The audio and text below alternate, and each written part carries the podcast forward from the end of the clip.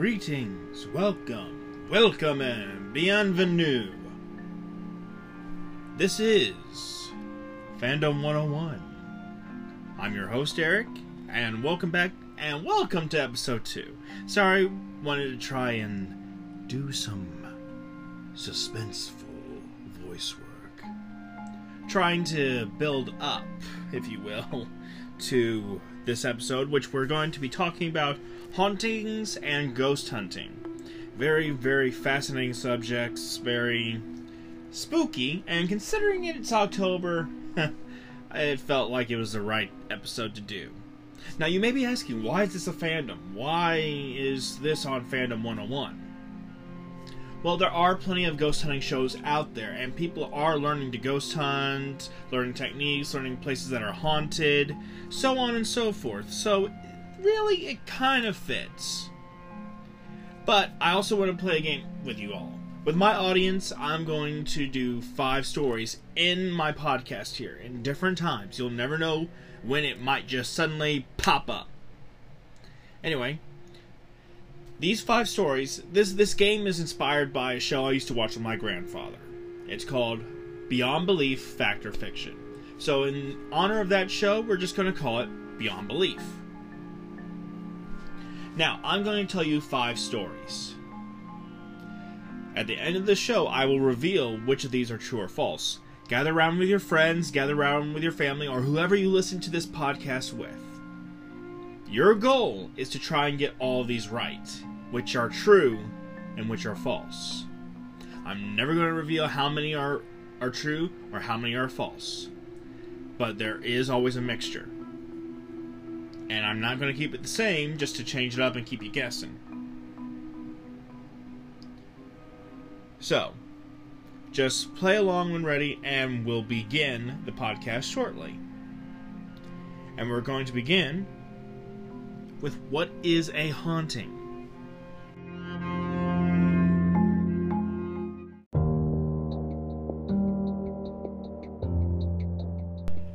As promised, here is the first story. We'll call this one The Girl Next Door. Once ago, there was this young man. For namesake, let's just call him Carl. Carl was kind of a playboy, and let's face it, he enjoyed that lifestyle. Until one day, someone came knocking at his door. He had just moved into a neighborhood and didn't know anybody, so he decided to answer it, and lo and behold, was a stunningly beautiful girl. She introduced herself as the girl who lived right across the street. Her name was Abigail. Abigail and Carl soon became quite close. He had never known a feeling like this before. At every advance of his normal moves, she turned him down. But yet, they still hung out quite often. He began to feel what most could call love for this girl. This was the girl of his dreams. And they had not done anything serious yet. They were just going out, dating. Turns out she had been hurt in a past relationship and she had some trust issues. He promised her that was no problem, that he could wait. A few nights later, he never anticipated how close she would be to his bedroom, nor how close she would be hearing his conversation. On the phone, he was talking to another girl about seeing her at her place. She heard everything and left. He lost the girl of his dreams in one foul swoop. He went over to the house that he had seen her enter to apologize. But no one answered. There was a man raking the yard outside, and he decided to ask him if she if he knew where she lived or what happened where she was. And he said, The old man here has lived alone his most of his life for the last 20 years. Carl said, That can't be. I know someone lived here. She, her name is Abigail. He then saw her run by the church and almost vanished as soon as she entered the doorway. He followed quickly. He couldn't find a single sign of her. And he know he saw her this way. It, this church is literally across the street from him. It dawned on him what she had exactly said. She lived across the street. He looked down and saw one of the tombstones in the cemetery. There was her name. Find out if this story is true or false at the end of the show.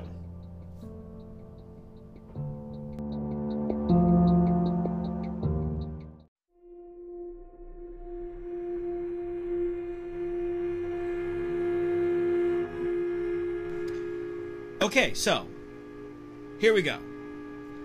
What is a haunting? Well, in general, well, there there's all types of hauntings. There's all types of ghosts.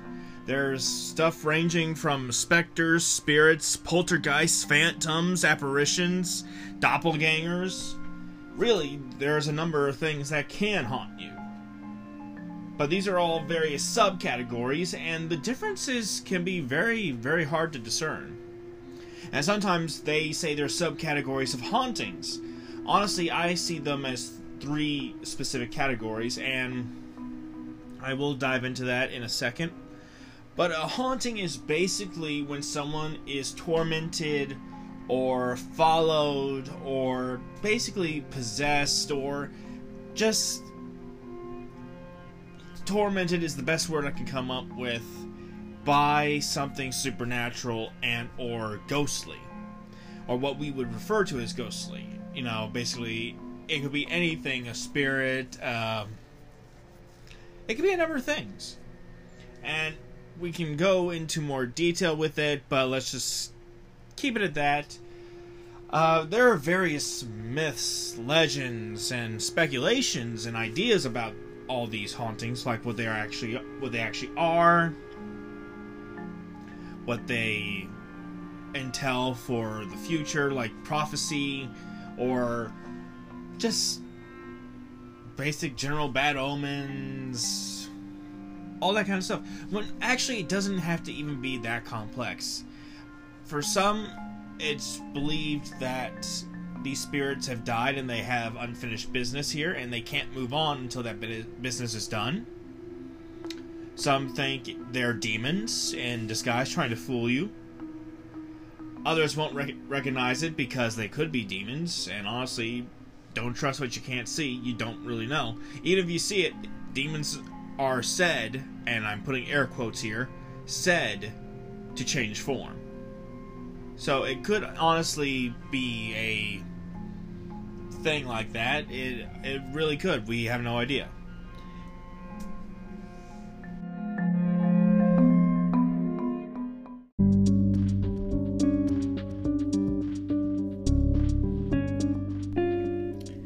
For this next story, we'll call it The Mirror. Now remember, your goal is to find out whether it's true or false, to discern the truth of this story. Am I trying to pull the wool over your eyes? Or am I casting a reflection of truth? We meet a woman named Nancy. Nancy and her husband lived happily together until a moment when she had lost both her mom and dad, almost at exactly the same time. Very tragic. The experience nearly drove her insane with a near psychotic breakdown.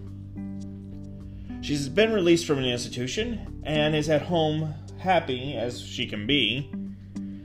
But there's one thing troubling her. A mirror in her house keeps casting a horrific figure. Always behind her, she sees a bloody woman with cuts all over her.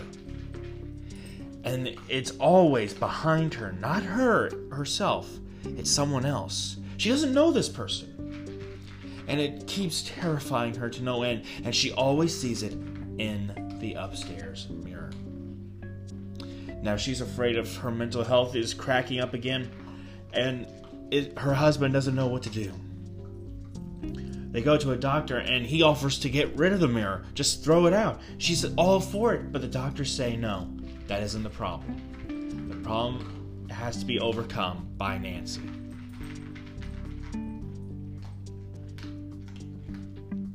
So, Nancy has been sleeping downstairs some nights. Her husband is getting fed up with it. He's been as supportive as he can, but he just can't take it anymore. So he wants her to try and try and confront this. One day he's working late and it's storming out. She doesn't want him to get mad and find him or her sleeping downstairs with the lights on. So she decides to brave the storm and brave the mirror and go up. On her way up, she goes to a closet on that floor and grabs a drape. Dra- this drape would cover the mirror so she wouldn't have to focus on the figure or any image that it could cast. Luckily, when she went up, she saw nothing. She draped it over, no problem.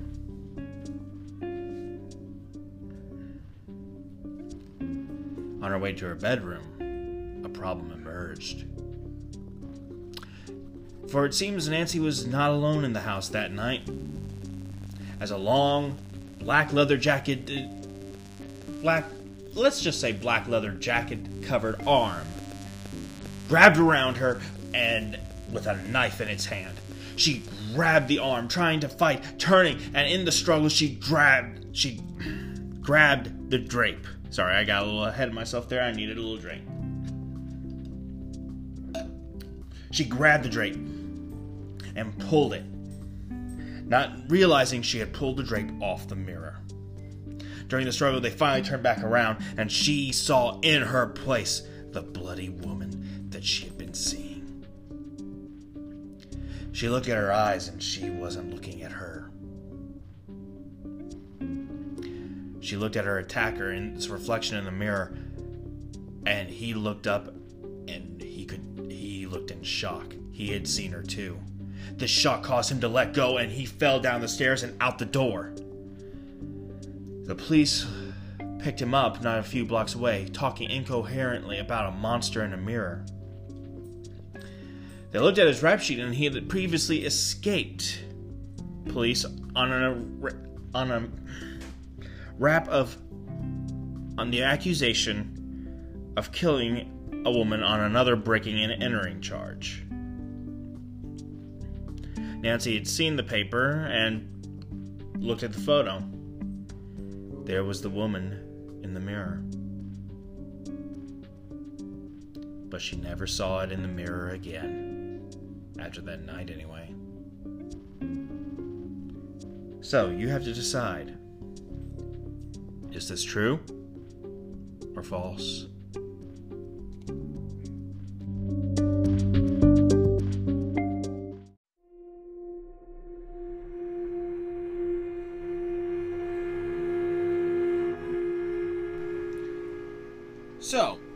Let's talk about some of these myths and ideas and speculations. Now, Christianity teaches a few things. I mean, people will say there's no such thing as ghosts.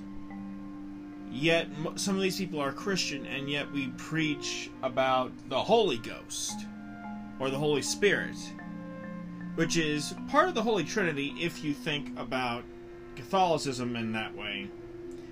But in Christianity, there's only one God, one being.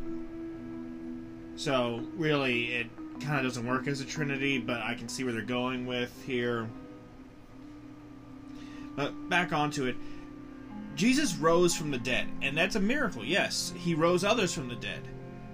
And th- and even in what was it?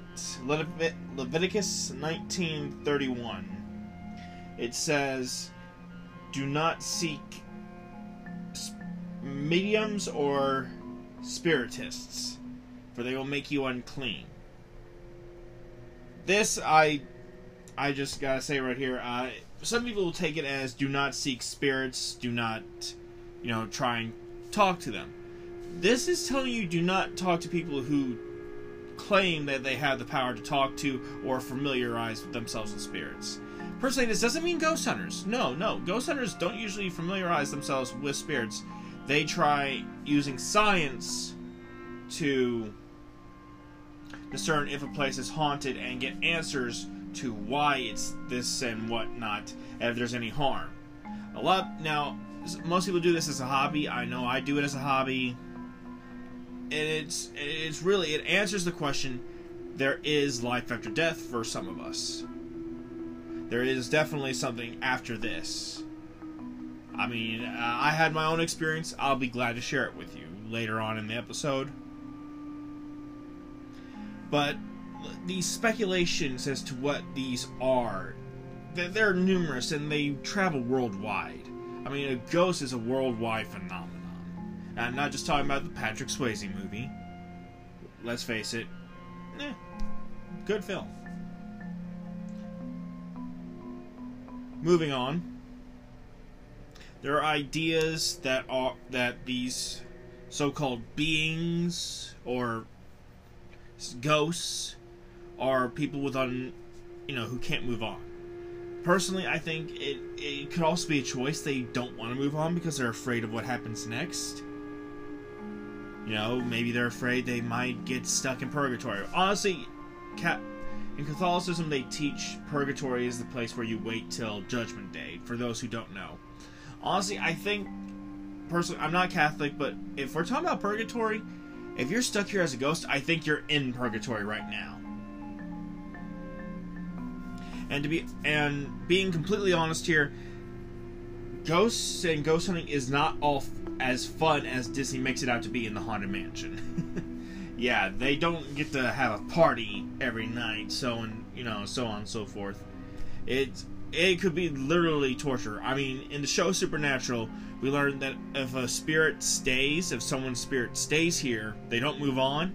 They go a little bit nuts, a little bit violent. They go vengeful, and it drives them nuts. It, they literally go crazy till nothing's left of them, except what they what they look like and just this thing that you have to take out.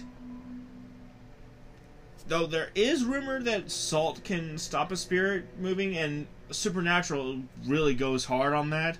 I honestly want to test that some way, but I don't know where I can. And plus, you actually need a, almost a verified haunting, and science will not recognize supernatural under any circumstances, it seems. And I'm not talking about the show at this point, I'm talking about, you know, the little category of supernatural. I mean, like, anything. Science seems so close minded right now that the, about the possibility of Bigfoot, Loch Ness Monster, ghosts, UFOs, all this, and yet the last time science was like this, it just we actually I don't think so. no no wait. Last time humanity was like this, it was medieval times. Everything that had been discovered or worth discovering has been discovered, and that you can see where the Dark Ages led us. So it's time to try and see what is out there. Anyway, we got three basic types of hauntings that I'm going to talk to you about here. There are some subcategories here, and some spirits fit into those specifically. It's like that category was meant for them, but they're not always. Not always. Poltergeist can be somewhat intelligent. We've I've heard instances of it, but since it only shows up around certain conditions and certain people, some people call it a residual. So, uh, uh, let me explain. Let me explain first. The three basic types of hauntings I'm going to talk to you about are called residual, intelligent, and demonic. Now, these three categories I'm going to go into detail on. A residual haunting is, in its basic form, a memory, if you will. Uh, you will you will see an apparition, or you'll see something happen at this time, at on this day, during this time of year, etc., etc. It, it's like I said, it's a memory. At best, uh, the the spirit that you're seeing doesn't even know it's dead. It's living out um, something from its past. It could be its last day. It could have been a number of things, and it might not even be a spirit. It could just be a fragment of um, of energy. It, it we don't know. But this is what is known as a residual haunting. And yes, they can creep many people out, but they're not they don't interact with people. They just move about. Sometimes they will move an object, but it's not intelligent. It's more like this was in its way and it has some mass and you know, they just it collides. Now, there's the difference between that and an intelligent haunting is that when you go for ghost hunters can show you that when they're dealing with a residual they will never get an answer they'll ask specific questions they will have an apparition right there or they know something's happening it's active right now but never get an answer on the other hand an intelligent haunting will interact with you they can be mischievous you know, they'll pull pranks, pull hair, push, shove. It, they'll do these things. That's an intelligent haunting. It interacts with you. It knows it's dead. It's or it, you know, they it knows what it is. I refer to it because spirits can be different things. As I said in the previous section, that we don't know what they really are. They could be demons. They could not. They might actually be spirits of past loved ones. They could just already been here. Who knows? But an intelligent haunting can interact with you. It can talk to you. I've got some awesome recordings. I could probably do that in a later episode. You know, I can talk about more of my experiences when I've been ghost hunting with my team. Uh, and then here comes, but when an intelligent haunting becomes violent. And I mean more so than just a regular push or shove or but literally goes out of its way to terrorize, to make you feel alone, to get you all by itself, to get, get you by yourself. This is the demonic haunting. Now, demonic haunting does not mean that it's a demon. It just means that it's a malicious spirit. Literally, these are bad, bad spirits. Alright, uh, uh, let's see. I guess types of demonic haunting would be a Dybbuk, which in Jewish culture is a evil spirit or really a demon. Uh, there's various demonic hauntings that are reported, and these are supposedly actual demons. And in uh, demonology, it's referred to when Lucifer rebelled from heaven. He had a choir of angels. There were, uh, I think it was nine choirs of angels. All right. The ninth choir that sided with him was expelled out with him. And by the way, by the way, most people get this confused. He did not get expelled to hell. It never said that in the Bible. I, I looked this up. I, I took the liberty to look this up he was he was cast out of heaven and onto the earth him and his followers so they are on this if if you believe this which i i'm a christian i believe this I, i'm not saying that you all need to you believe what you want to believe that's your choice that's your that's your right but i believe wholeheartedly that they are on planet earth they are they are here and they and god and the angels gave us the tools to send them to hell. Those are what we know as exorcisms and you know all these rites and rituals. That's that's what it does. Whether something works or not, that remains to be seen. Okay, so getting back on topic to the demonic haunting. And like I said, it doesn't have to be a demon. I've heard of a report now these are just reports. I don't know how true they are. I'm not there. Again, I will get into this later, but some of these should be take, taken with a grain of salt. Pardon the pun. I know I made the salt comment earlier. It's just It's a, it's a form of it's a form of expression, okay? Or it's a common expression. You basically take these at face value for some of these reports until there is concrete evidence. And I say evidence as do do treat this with some science. Do go with scientific theory on this. You know, it's better to be a skeptic going into these, you know, going into these events than it is to be a wholehearted believer. Anytime someone tells me about a story, it's like, hmm, that's interesting. I wonder.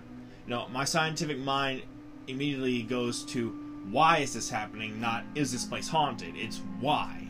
I'm going to go through possible reasons why this could happen before I say, "Oh my gosh, it's a haunting. Oh my gosh, you're being haunted. Oh my gosh, it's a ghost."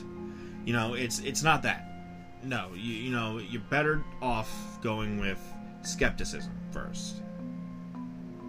But going to the demonics, um, these don't have to be. Oh, like I was saying, this demonic report. These don't have to be demons. They can just be horrible people in life. Uh, this one story I heard um, somewhere in Savannah, Georgia, there was this house that a drug addict had uh, overdosed in. She passed. And uh, if I remember the details right, now these three sorority girls were there, and I know it sounds like a bad movie right there, sorority girls, but they were roommates at college, and it's just a house they lived in, rented or whatever. They were tormented by this spirit, and one of their fathers came to stay. And while he was taking a shower in the house, writing appeared on the mirror. It said, "They are mine." It's a controlling spirit. It, it, it, that's all it was. I mean, who's to say that this spirit was actually the drug addict that died? But it could have been. It really could have been. And for all we know, it was just an evil person. But I, you know, I didn't know this person. I never heard anything about him. They never said anything about it in the in there. But what they showed was a possibility that this an apparition of that drug, you know, addict showing up. So honestly, they made it implied that this form, if it was a demon, it was taking form of its last victim and we I've heard reports where they do this. Uh, I've heard reports of Egyptian gods, you know, possessing people. Sobek mainly. Uh, for those who don't know, Sobek is the Egyptian god, and he's a very aggressive one. He's the one with the crocodile head. I forget what he's supposed to be the Egyptian god of, but I know that those who worshipped worshipped him worship. He was he was a one they used for protection in the afterlife, I think. But uh, honestly, my my memory's fuzzy on Egyptology at the moment. But I remember this report that uh, it was tied to a mummy and it targeted a kid because he it viewed him as a threat. Don't know why it viewed a kid as a threat, but it tormented him for years, possessed him, and they cast it out with a Chris with Christianity and an exorcism from Christianity. And that proves that even that works on the Egyptian gods. But it made me wonder what if the, the old gods were not, you know, gods? What if they were these fallen angels? What if they were actual angels? What if, you know, there's there's a lot of what ifs in this scenario. And um, I could almost talk about this in another subject, but that's basically the that gives us residual, intelligent, and demonic. Now, there are different types of ghosts. And as I said, demons are somewhere in between or further than a ghost. But we're not we're not going to be focusing them on them too much. Let's uh Sorry. Just got to read my talking point for a second. And grab a drink. All right. So around the world, we have different types of ghosts. So we've got your specters, your spirits, your poltergeist, your phantoms, your apparitions, doppelgangers. The the list literally does go on. but I'm just gonna keep it at that generic list for right now. Uh, difference between a specter and anything else, I think specters might be a little bit more solemn. Hence, you know, they're it, sounds like they're you know just like uh, rather than the kind. You know, that's just in, in general. Uh, spirits can be a number of things. They don't even have to be human in per se. I mean, in Asian folklore, some spirits were not even human to begin with. They just have a human form. So literally, it's by definition of different cultures too. So poltergeists are eh, now their their little definition is known as noisy spirit or noisy ghost or and they do cause a ruckus. More or less, these are tied to teenagers with emotional angst. And it's just, it's one of those things. It, it really is. And these are hardest to prove because they're usually tied to a specific person and they only show up with that specific energy with that person. And I will I did a little more research into it. Apparently, the most reports are from you know preteen or teenage girls. They're the ones who get the most poltergeist activity. So I don't know. Maybe they got a kink. I, I, I honestly don't know. I, it's just it's just one of those things. Now a phantom Ooh, maybe it was fan. No, phantom can be a number of things too. Uh, it could be more solemn, like a specter, I suppose, or maybe a specter is more vengeful. Honestly, it could be a number of things. They're really, they really didn't define these well where I looked it up. And then you got your apparitions. These are basically what you see in front of you. These are just holy crap, I just saw a ghost. It's those moments. An apparition is something full body, something, it's almost like vapor. It's, you know, it's almost you can reach out and touch it. You're physically seeing it. Or experiencing it. And I, I I've seen a few things. Uh, I don't know how many. I'm going to talk about a few uh, places later around Kentucky where I, I live in the state of Kentucky. And in the United States here, we've got a number of haunted places, but one place I've been to is like a mecca for ghost hunters around the US. And I've heard even some around the world. It's called Waverly Hills Sanatorium. I've been there and I have seen some crap, guys and girls.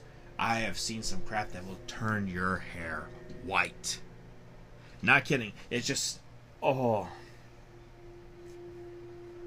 I've seen shadows, seen shadow people. Heard crawling on the walls, on the ceiling. Something with like sharp nails or whatever. Got a lot of EVPs, and I would love to share that with you in the following in the following episode. Just uh, I don't think I have enough time to do that in this episode and I've actually seen an apparition myself. Um, I'll tell you this story now. Um, this is my experience.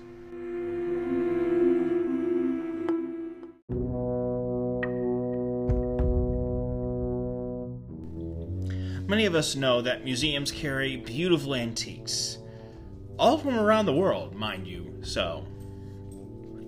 But some are more macabre, more creepy than anything else. For instance, you might walk along into an Egyptian room, and among the beautiful statues, you will find a mummy.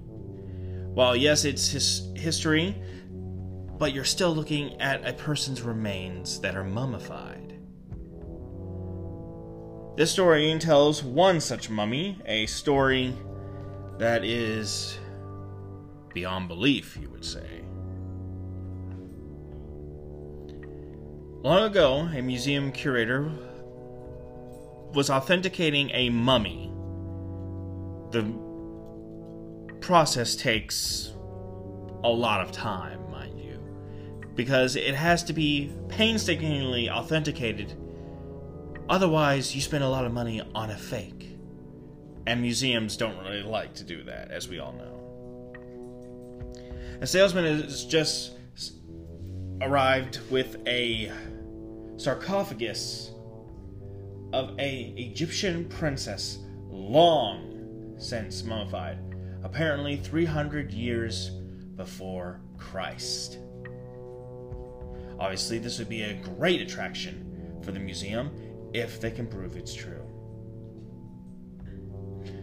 The, everything seemed authentic. They still had a little bit more work, and it would take a week to do, but in time, the museum took possession of the mummy.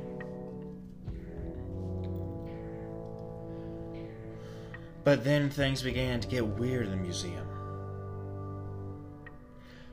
A cleaning woman was sta- was working late in the night, cleaning the floors, when she noticed a beautiful young woman. She was going to speak to her, say, I'm sorry, the museum's closed, but when she noticed that she was floating, something wasn't right. This girl looked at her and she looked so sad. This actually terrified her. She, she couldn't come up with any words. I mean, oh my gosh, what am I seeing in front of me? She told the curator about it, and he said, It's gotta be the cleaning fumes, or you've been working too hard.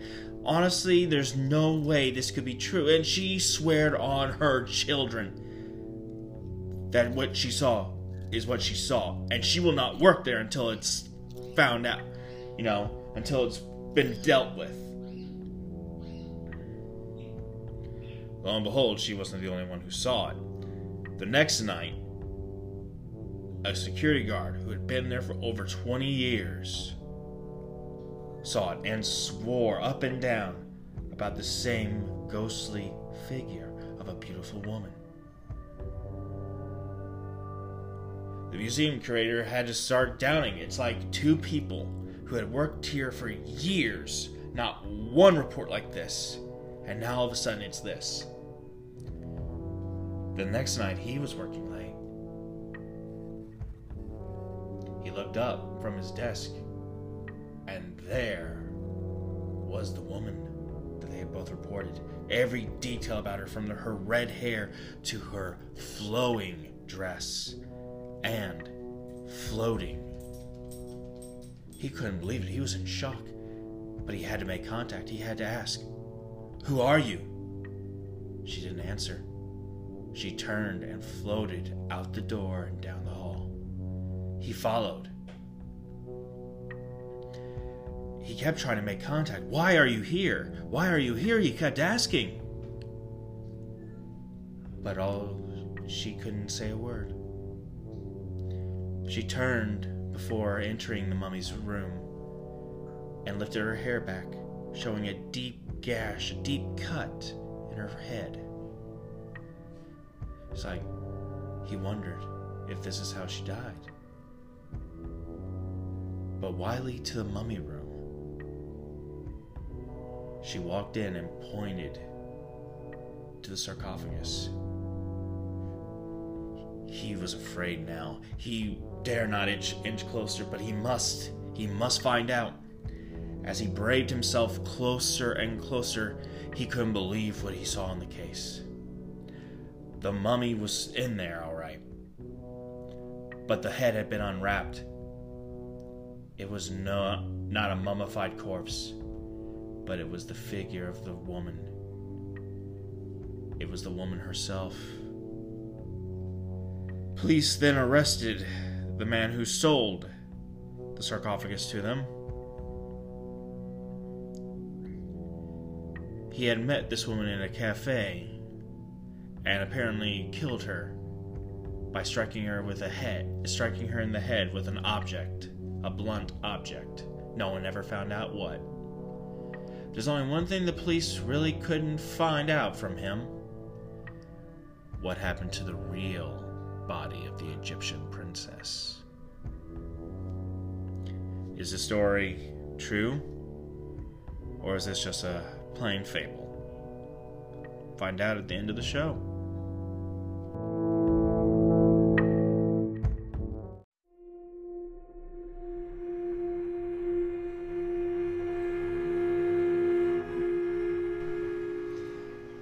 So this is going a few years back, and just gotta say, uh, my cousins invited me along on their trip to Waverly Hills uh, with a group. Uh, and by the way, folks, if you're planning to go to Waverly Hills, uh, you have to, you know, have permission to go up there. The owners, they take good care of it. You can't just go up there. Uh, you, time time was you used to be able to do that, but that is no longer the case. You will be escorted off the property if you are up there without permission. So keep that in mind before you break the law. Just remember, you were forewarned. So anyway, we had permission to be up there. Uh, they invited me along, and I gotta say, it was on the grounds. You know, knowing the rumors about this place, it, it didn't bother me because I was going into it um, just, you know, skeptical. So uh, walking on the grounds, it was just like, wow, there's this there's all this here in this town. Just like we were, we were on a big hill, and it's just amazing. The architecture of the building, just I was I was a, a big history buff. I I still am a little bit, and just the architecture of the building and thinking of, you know, while it is in disrepair, think about the history that took place here. You know, White Plague happened in this place. White Plague, for those who don't know, is tuberculosis. Uh, TB, for those who don't know. And uh, it, if you see a movie where someone's coughing up blood, usually, usually that is tuberculosis in a nutshell, some way. Uh, it's also known as consumption. It, it, it's it's a very complex disease, and Waverly Hills was a center for actually keeping most of those infected in Louisville, Kentucky, away, you know, from the main populace who didn't have it. It was meant to be self-sustaining. You know, they were meant to be their own little community. You know, they they really didn't need contact with the outside world. But so many people died there that literally what was meant to be for supply, a tunnel that was meant for supplies and laundry and all that was used to cart dead bodies out, and now that is forever known as the death tunnel or the body chute. Now that's a little bit of history about the place that we're at. And but on the outside of it it's just wow. It was a it was a cool I want to say between spring and summer. I can't remember the exact date of the fir- my first trip there, but it was actually a comfortable day and I really don't like being outside guys I, I don't know why I just you know it, it, gets too hot for there I, I sweat excessively probably TMI right there but just just so you know how it is it was it was calm it was cool and it's just you know I am awestruck that I'm even there and it's just like holy crap we walk into the place and immediately the mood changed. The hairs on my arm started standing up. I felt 10 times heavier. It's like I get this knot in my stomach. It's like someone just put their fist there and just kept pr- putting pressure. At best, you know, you, you you could just feel it. The minute you cross the threshold, the door, you know, you just walk into that building, it all changed. It went from, you know, being the calm and cool outside to being, oh crap, this is real. We're in some serious crap now. But anyway, that was my first year there. And I saw some lights, I saw some saw some shadows. You know, it, it made me want to go and I, I wanted to see an apparition. So I, let's go until I see that. The next year, I asked my cousins if I could bring my own team along. They said sure. You know, we're trying to keep the group small, which honestly we do. It, you'll get better stuff there. Public tours are fine and all, but too many people, not a lot of stuff's going to happen. So your best bet is going with a small group and all that. So I understood. I understood. So I only invited three friends, and uh, we went on our own. Along the way, we decided we're going to the. I believe we were on the fourth floor. We were headed towards the operating room. And along the way, um, let, let me paint you a picture. There are two guys. One of them is me. Two girls in our group, and we we're walking with our guide because sometimes the guides can stir stuff up. They they work there, so they know what's usually active, and they they can stir a lot of things up. So we're walking down, uh, and Waverly's got this kind of curved formation, and where there's the balcony rooms where the well patients were, they had a chance to beat tuberculosis. They got the fresh air, and then the back rooms where they didn't have as much of a chance. And in between, there's a hallway. We're walking down the hallway towards the operating room. The girls are the guides up in front, showing us the way. Are the girls are in the middle, and then it's me and the other guy in the back. And I'm looking in the sick patient rooms while he gets the balcony. Don't know how I drew that straw, it just happened. So I got my light on, and we're walking down. Now, I cannot tell you what time it was. All that it was, it was dark. Uh, it could have been easily 12 midnight when this happened. I, I honestly don't recall the time. But in one of the rooms, I shine my light and I know I saw something. I saw what looked like a woman staring out a window. Now, in all honesty, this probably took just a maybe three seconds because my team did not get very far without me. By the time I noticed that they weren't seeing what I saw. But in all honesty, this felt like 15 minutes. This experience you're about to hear right now felt like 15 minutes had gone by. When actually it was probably more like 5 seconds. So, we were walking down this hallway and I shine my light in one of the rooms. I'm looking and I see this apparition not 10 feet away from me in the center of the room looking out a window. From what I remember, and I want I want to point this out right here. I'm going to pause the story for just a second. The re have you ever wondered why the police try and get to a witness as fast as possible? Well, it's because your memory is not a photograph. There it, there really isn't such a thing as a photographic memory. There are just techniques that help you better memorize information. But even that is not perfect. For you see, your brain, as powerful as it is, will change things to make it believable for you. So while I remember certain parts of the story and while I remember these things happening, it is not exact. So details have been added to fill in gaps. There are certain things I do remember, like the color of this apparition's eyes, and some details about its gender, if it if there is such a thing in gender ghosts, I, I suppose. But I do remember certain details. Other things, I'm pretty sure my memory is added. But I will never forget this as long as I live.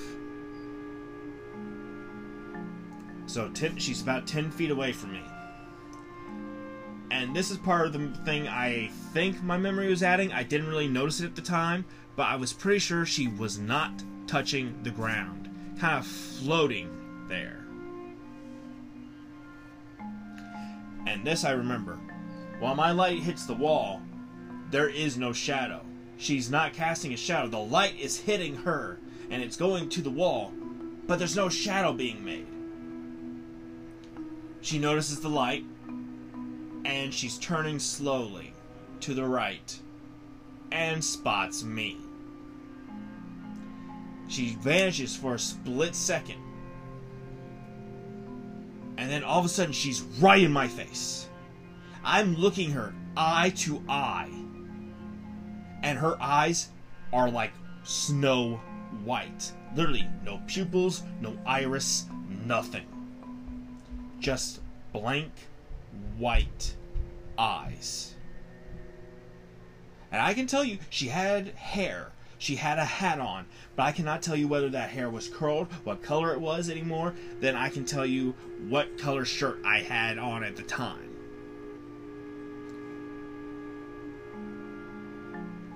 And then the next second, literally, she's gone. Just in like the minute I saw her, she noticed me. You know, she she turned around, she noticed me, disappeared. reappeared right in front of my face, and then gone. And my heart was beating that entire time. It was like,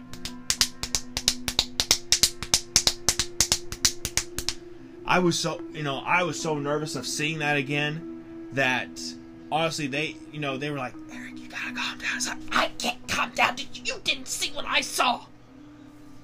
It's like, oh, it, it, it terrified me so much. I, I thought for an entire year before I went back that maybe it was my imagination. I had wanted to see an apparition. Maybe my mind gave me that. So, the next year we go back, and one of my one of my crew did not was not able to make it with us, so it was just me, the other guy, and his girlfriend at the time. Who I will say is is now their wife. They have a kid now, and congratulations to them if they listen to this. Uh, really happy for you guys. Hope to see you next year at Waverly. anyway, so he's scrolling through some photos and he notices one and goes, "Oh, cool." I go, "What?" I get to see it for a, split second, and I said, "Wait, wait, wait, go back." What caught my attention was the shadow. It's a photo of a shadow figure. For those who don't know, uh, sometimes when taking a photo, ghosts don't always show up. It adds to get to the skepticism that maybe it's a fake, but honestly, when it's taken at Waverly, you're pretty sure that it's not. But it adds to the argument that for those who don't believe that this is all fake. But what I'm seeing is something that I saw the year prior. It's in shadow form, meaning I don't see any.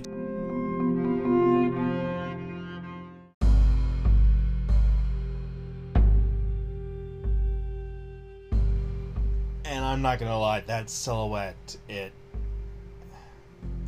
It shook me. And while walking on the fourth floor, uh, I didn't exactly know where we were.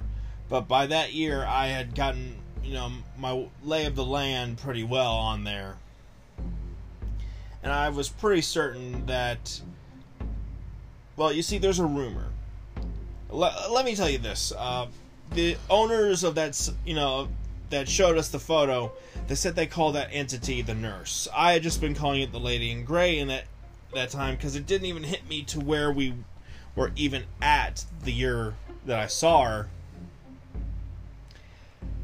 but let me tell you the story before I tell you where we were, uh, or where I'm certain that we were.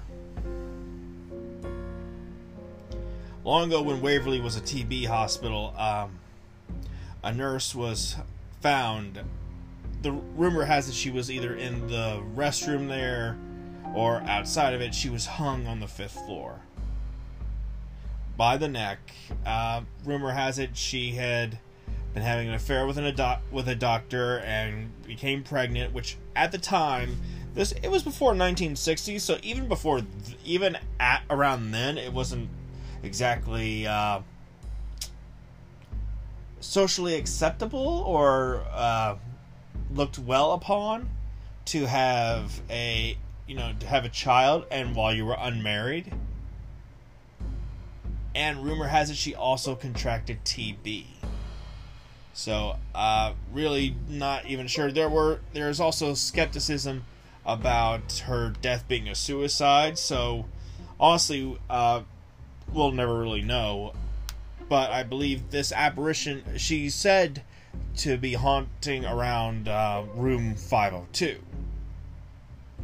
And uh, room 502 is notorious. Uh, we di- we've done experiments in it uh, we haven't really found anything other than one instance where we had one girl in our group and there were three guys that we were doing this experiment with.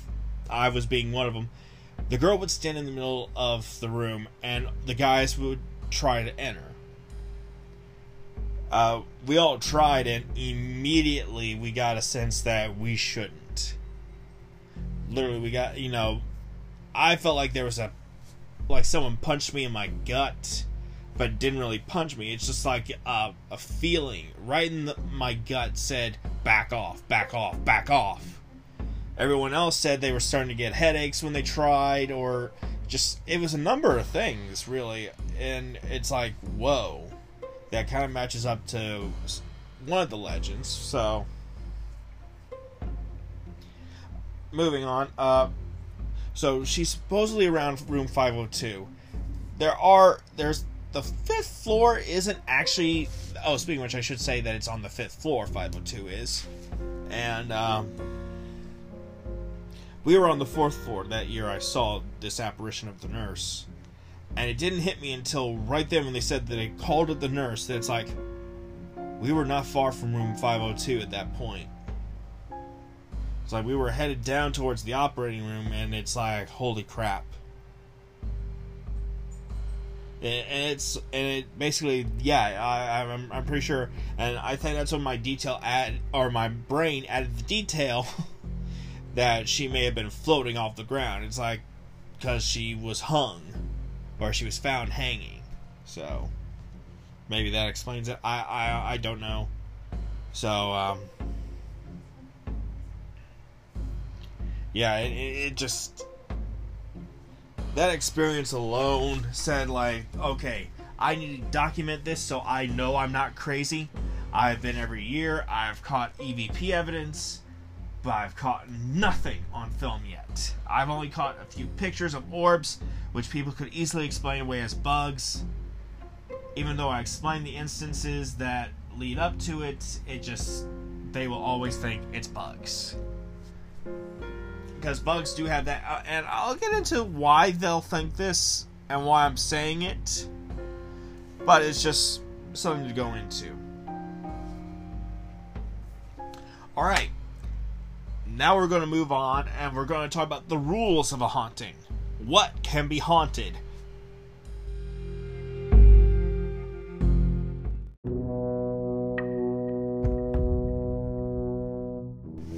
Okay, so going I, I like to back up a little bit before i move on to the rules of a haunting and what and what can be haunted and backing up and saying that sorry I've got a little uh, co-star right now.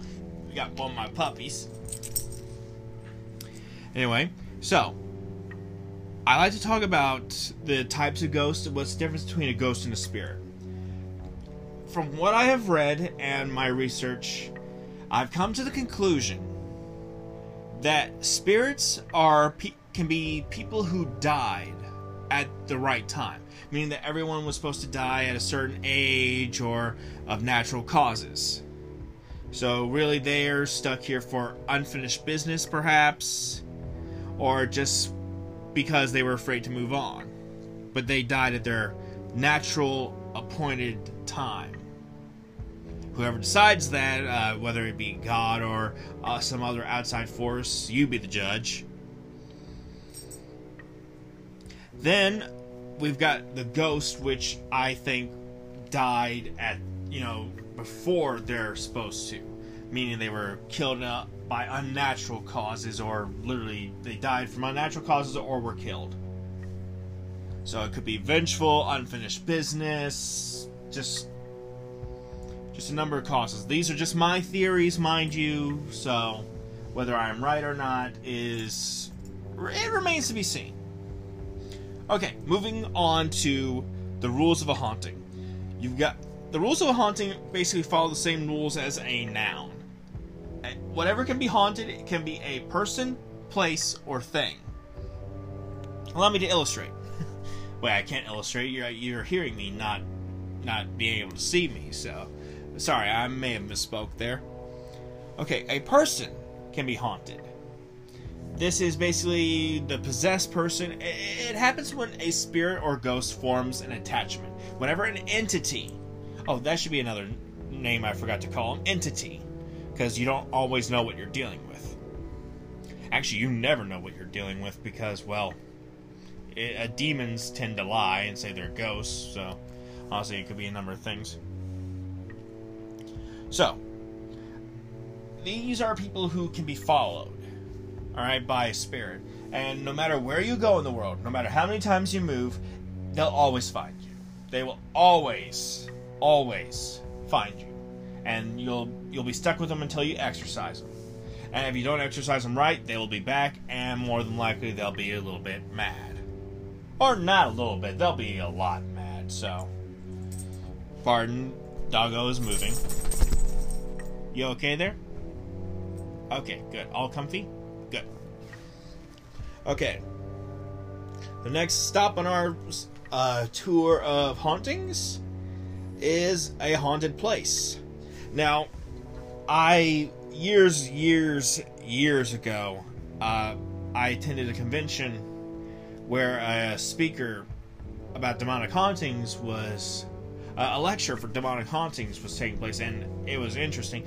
It was conducted by a former member of TAPS, the Atlantic Paranormal Society. Most of my listeners may know them from the show Ghost Hunters, uh, which aired on Sci Fi for so many years. Uh, I'm not sure if any of you remember Brian, uh, basically famous for the saying, Dude, run! Uh, he was the one giving the lecture, and during it, he mentioned that he gave that he took a few recruits. He took some people who were still getting used to training ghost hunting, who were getting used to it. He had a spot that actually had a demonic haunting, and he would go to this house or wherever with them and train them. And sometimes they wouldn't even bother scaring him because sh- he showed up so much. It's like he even said, "Like, what? Am I not worth scaring?" Once, but uh, he said in that year that they've the house has been gone for some years. But anytime he drove by there, he still felt that that it was there, whatever you know was in the house, which means that that demonic entity was not attached to anything in the house. It wasn't attached to any person. It was attached to the grounds. Meaning, no matter what is built there now, that demon will still be around until it's exorcised. And not exercise as in, oh yeah, I'm gonna take a jogging, man. Exorcised. You're getting rid of it. You're literally casting it out. And then finally, that brings us to a haunted object things. Haunted objects can be a number of things, literally anything, from the simplest bracelet made of fabric but that was held by a young child during the Holocaust to a ventriloquist dummy. Not kidding. I've seen a video of that thing. It was moving and doing things all, all its own. Thing is, it's in a glass case and we can see the contraption. We can see the stick. The dummy's head is moving eh, like someone's pulling the strings, but there's no one there to pull the strings. It's the glass case is closed. It, it's just nuts. Whatever it's trying to say, I don't know. But I honestly want someone just to put an audio recorder in there to find out. All right, these are the things that uh, someone had an attachment to in life, and now their spirit's connected to it. It's just it's one of those things. Some cultures even believe that when you give a gift, you're giving a part of your spirit to to the person you're giving the gift to. Honestly, I kind of like the idea. That means a piece of them will always be with you. But in other in terms of this, it also means that they could also possibly haunt you. So, yeah, kind of a catch 22 there. Okay, so that is what the rules of a haunting and what can be haunted.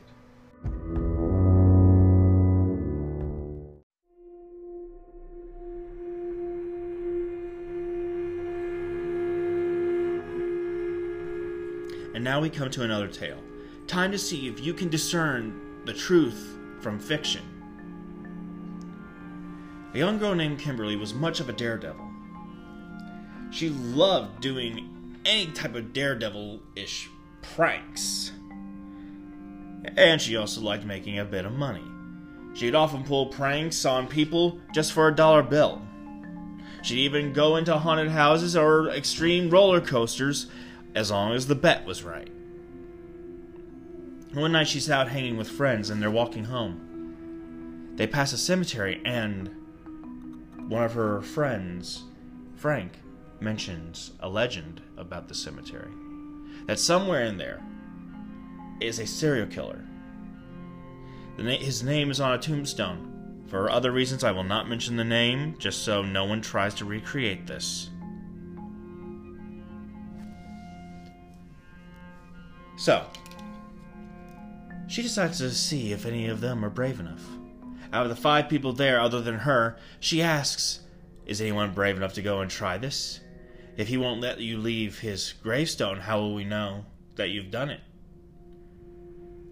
Frank holds out a pocket knife. He says, Whoever goes gets to stab this knife in his grave to prove that you were there. We'll be back tomorrow to check on it. They all look around, no one's taking the bait. One girl says, Why don't you go, Kimberly? Kimberly thinks about it. How much you got? She asks. They all pull their money together, and with $100 among them, she goes, Okay, if I can do this, I get the $100. Frank gives her the details and hands her the knife. Says, Go straight into the cemetery. It should be straight beyond those gates. She climbs over the gates and waves goodbye, saying, I'll see you guys in a few minutes. She has her phone on her so she can call in case there's any trouble, and they all just sit around waiting. She makes it a walk, and it is creepy at night. The cemetery looks all the same, so dark and so gloomy, with all similar headstones. It could be easy to get lost in here. So she remembered what Frank said just go straight. She walked and walked, and there along she came to a tombstone with the name that she was told on it. She waited around a few minutes, but she heard something in the gust of wind. Leave now. She was so sure it was one of the guys pulling a prank on her. She was just, you know, just kind of hanging out there. You know, I'm only warning you once. Leave now. It says again. She's not sure if it's the wind or if it's someone else. She's starting to panic. She calls on the phone and it's like one of the girls picks up. Hello? Like, is Frank there? Yeah, he's right here next to me. Well, I'll tell him I'm planting the knife now. So she plants the knife down the ground. She kneels down to make sure it's digging there really good. Even stabs it more for good measure. You will never leave. The voice is now right in her ear. It's terrifying as she tries to claw up, but she's not getting moved. She yells for help. She cries, but no one can hear her. A few hours later, the police come because her friends had not heard from her. They find her at the gravesite, and she's dead.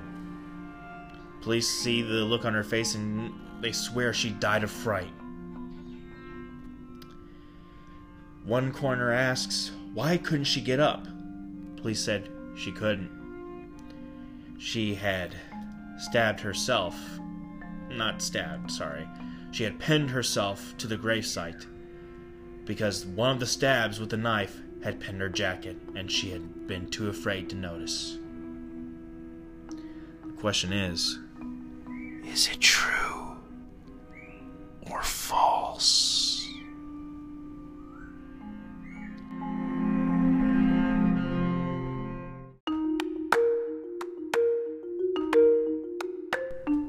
And now we come to the final story in our little game. Are you ready to discern whether this is true or false? If you do, your skills might be, might just be, beyond belief. Picture a hundred years or so ago. I'm actually, make it a couple hundred years. Long before the dawn of the cell phone, long before the dawn of passenger airplanes. At this day and age, the best way to travel in passengers would be either boat or train. We meet an actor in New York who's leaving a production of Hamlet. He just got done with a performance and is now on his way to the train station to go to Pittsburgh to visit his sister.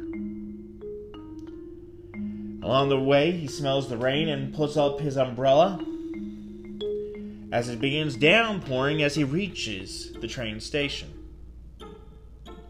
Along the crowded train station, he notices out of all the people a young man, a college student more likely, no older than maybe 18, maybe 20. He thinks nothing of it at the time. But as the train is beginning to leave, as it is fully boarded, the crowd is shoving antsy to try and people are trying to get on while it's still right there at the station. The engineer's already called all aboard and it's full. During the commotion, he loses sight of the kid, but regains it just as he sees the kid falling onto the track. The man, the actor, races to the front, trying to get the engineer's attention, but it's too late. The train is already in motion. So, with all his might, he reaches down and pulls the young man back up off the track and back onto the platform as the train rushes by. In shock a little bit of both what they had just experienced, it took them a few minutes to gather their composure. For those who don't know, that means to get back to a normal state of, of calm and ease. When they finally reach that state, they begin to introduce themselves. Turns out the actor is a brother of another actor who is about to be very famous. And the college student is the son of a well known American politician. In a three week in three weeks' time, the actor's brother will actually kill the boy's father. Very tragic. The actor is Edwin Booth, brother the older brother of John Wilkes Booth. And the college student? Robert Lincoln, son of President Abraham Lincoln. Now you have to decide. Did I just spin a great yarn? Or is this fact hiding behind fiction?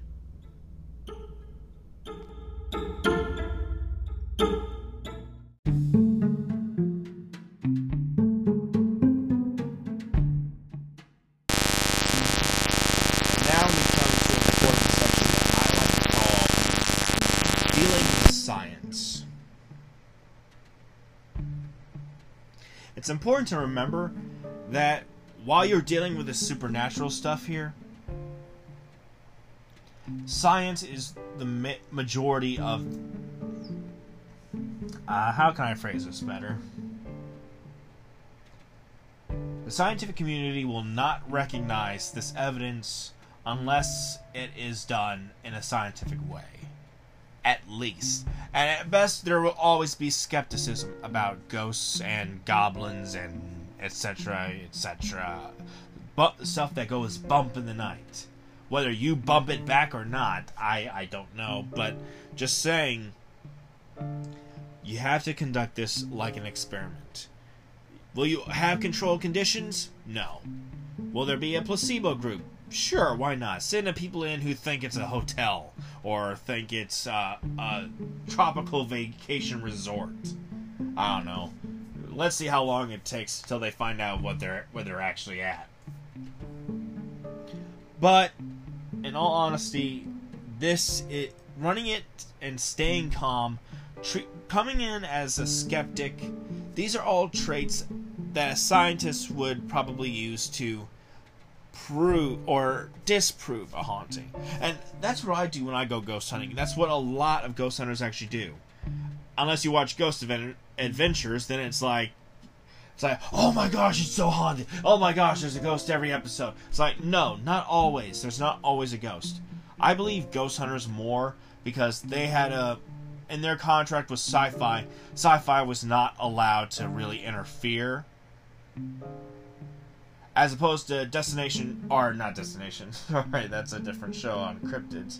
As opposed to Ghost Adventures, which Discovery and Travel Channel, which is a Discovery, you know, network. One of the one of their former cast members said that they've stopped and had to refilm things when things weren't as exciting. He's no longer on the show. They fired him, but he basically admitted that the show is mostly fake. Sorry for those of you who are a fan. I was a little disappointed too. They had some interesting episodes. Really kind of bummed me out. I actually kind of liked a few of them. Anyway, there's this there's this term in ghost hunting that's called debunking.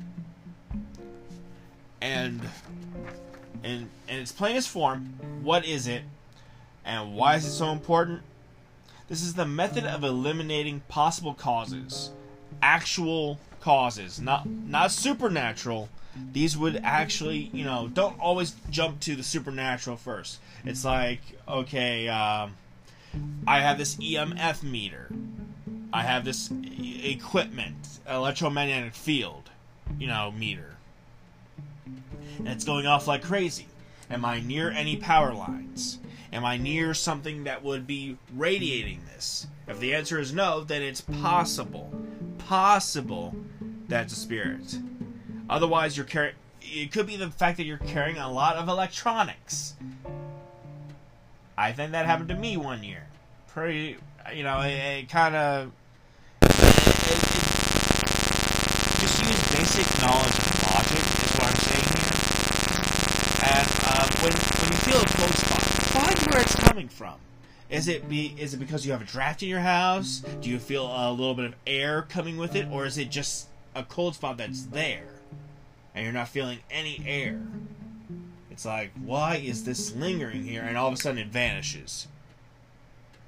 The, these are events that you have you, that you question, you show. Like uh, on Ghost Hunters, when they saw a shadow person, they tried to find out what it was. They they go back and they look at causes. They look around, they experiment, they try and recreate.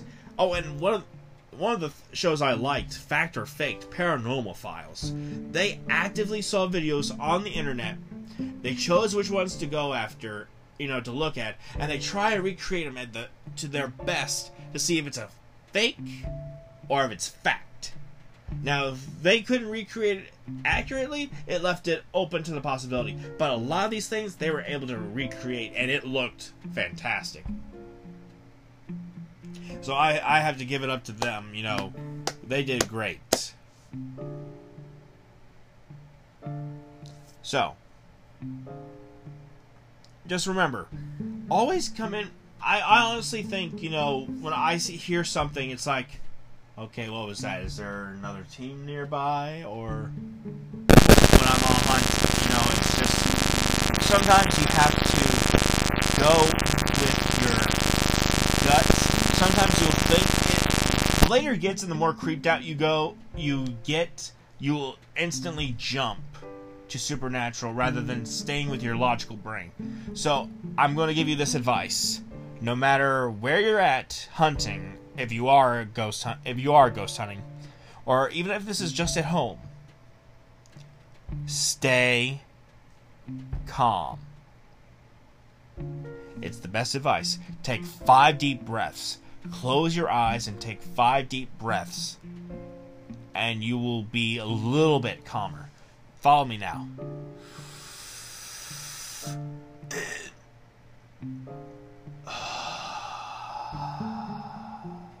Out. And that's in through the nose and out your mouth. Do that five times. Exactly how long I did it. Trust me, you get pretty calm.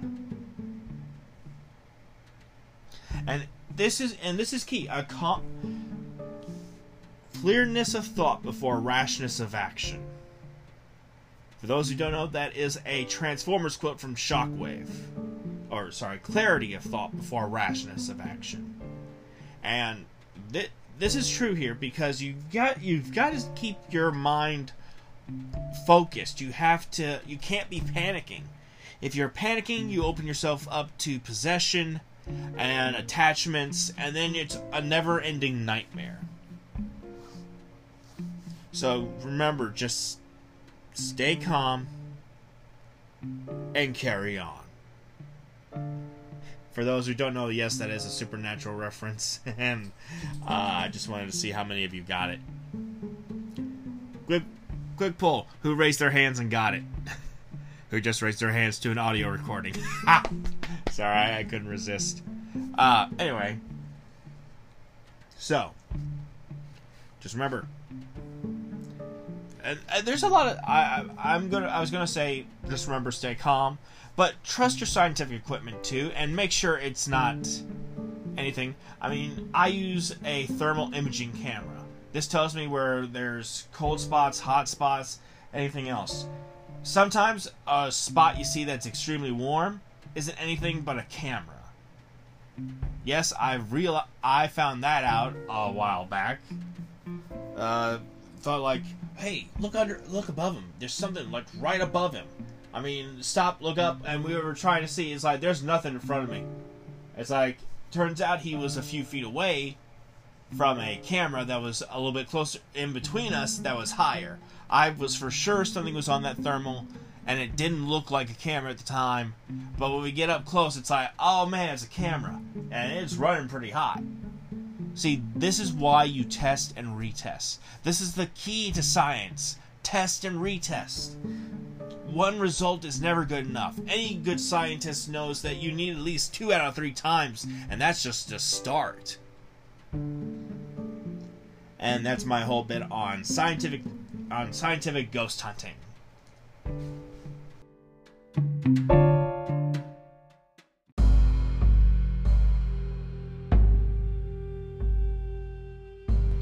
And now, as I promised, I'm going to mention a few places in Kentucky and the world of some of the most haunted places on record.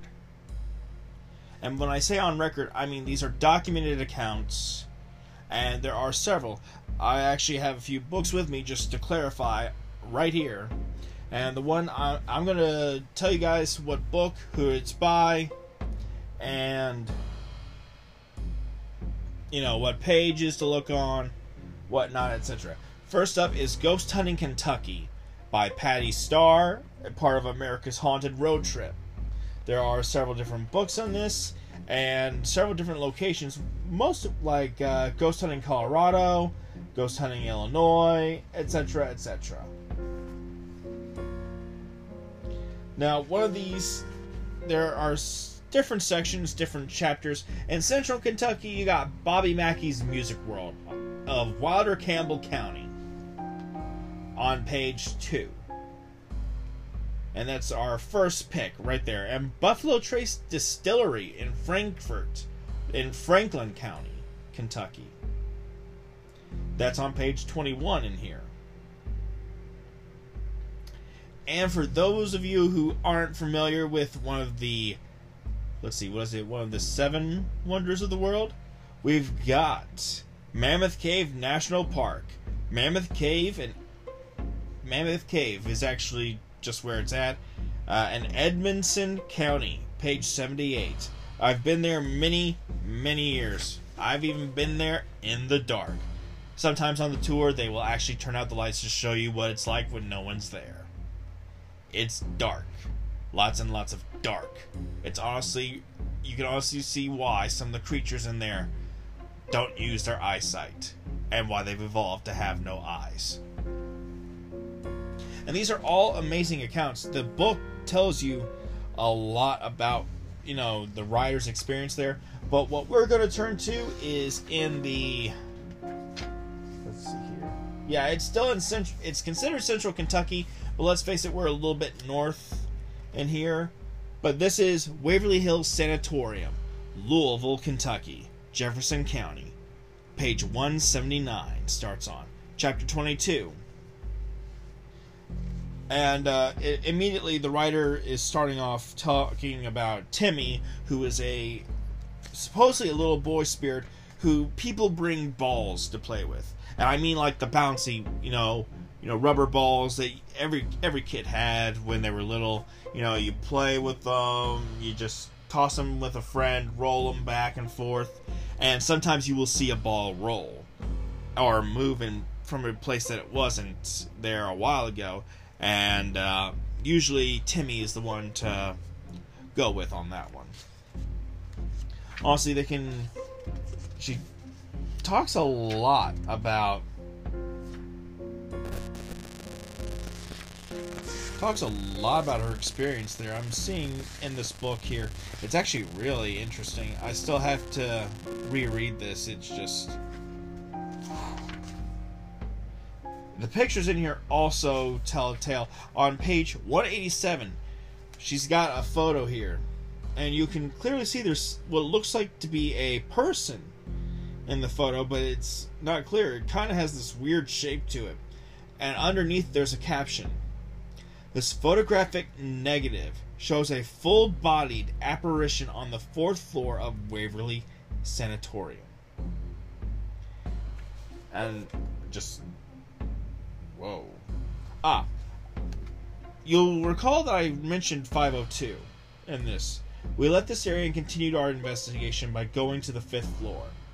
The most famous Waverly tale is about the suicide of a nurse who hanged herself outside of room 502 in the middle 1920s.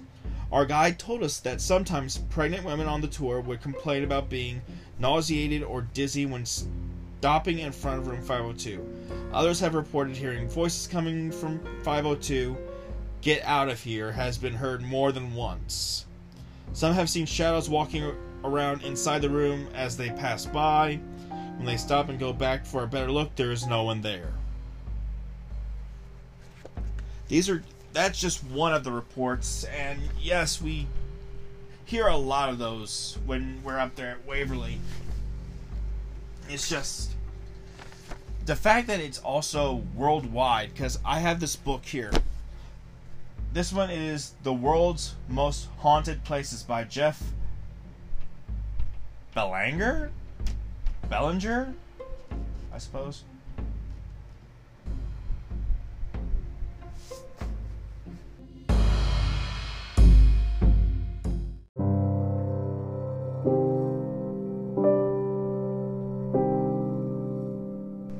Know what? We're just going to say Jeff Bellinger. Now, let's see. For Megan, whose love is supernatural. That's inside the book. Oh, very nice. Alright, let's look at its contents here. Ooh. Some of these definitely, definitely heard some of these places. You got the Ballygally Castle Hotel the RMS Queen Mary, Rose Hall Great House, Hibbing High School, Imperial Casino Hotel, Alaska Hotel, Empress Theater, Archer Avenue's Resurrection Mary.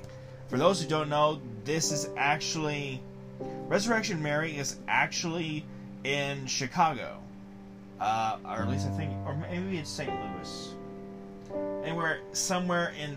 You know what? I'll look it up. It's on page 161.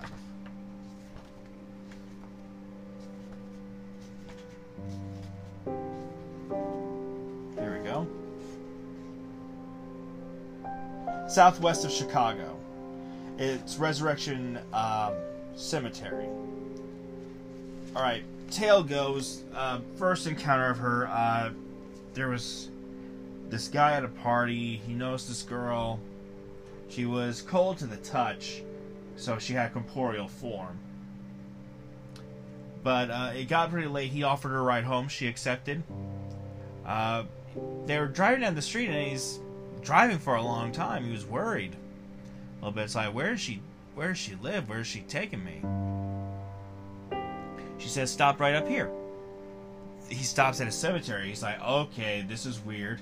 She gets out and she enters the cemetery, never to come out. She almost vanishes right before his eyes when she gets to the gates. But he knew the address she was going to. So he later commented, he later went to the house um, the next couple, next day or so and uh, he asks, you know, who, you know, he was looking for the girl that lived there. It's like she had been dead for some time. He was informed that he asked to see a picture of her, and there was, and when the woman who answered the door came back, she said that this was her daughter. There was the picture. There in the picture was the girl he had picked up and drove to the cemetery. This became the first case of Resurrection Mary. And let's see here. Uh, yeah, this is basically telling you her, you know, one version of the story goes that Mary was out for an evening of dancing with her boyfriend at the O. Henry Ballroom. After an argument with her beau, she stormed out of the dance hall and started hitchhiking down Archer Avenue, trying to get herself home. She was apparently killed when she was struck by a passing motorist and was allegedly buried at Resurrection Cemetery in her favorite white dress and dancing shoes.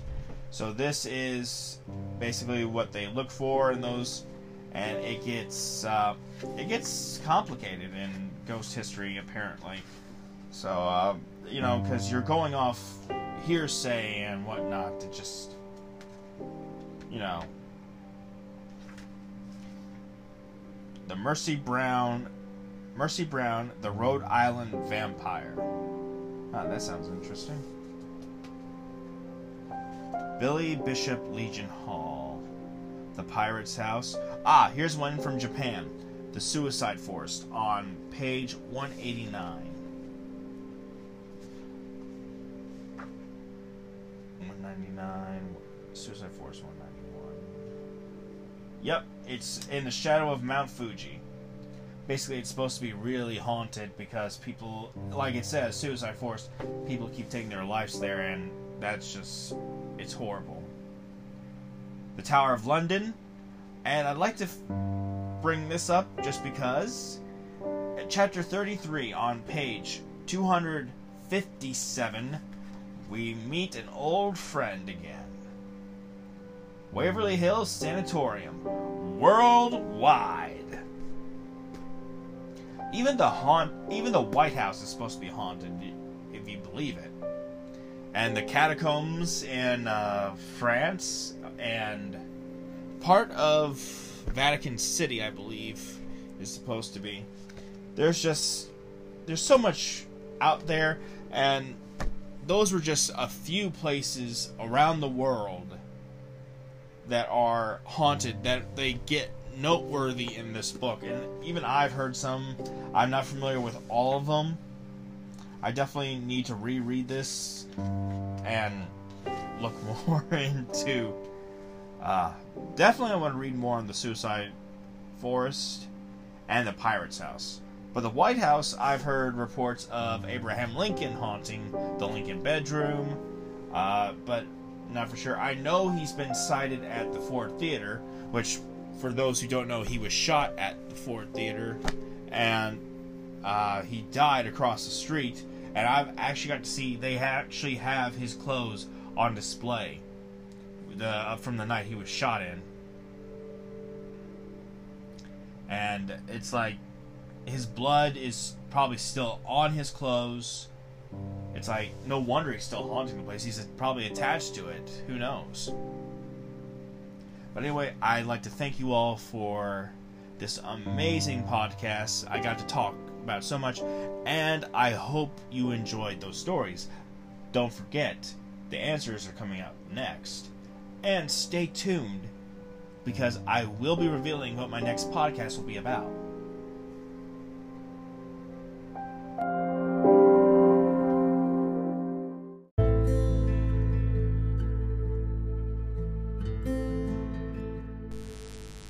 And now we come to what you've been waiting for the announcement for the next episode and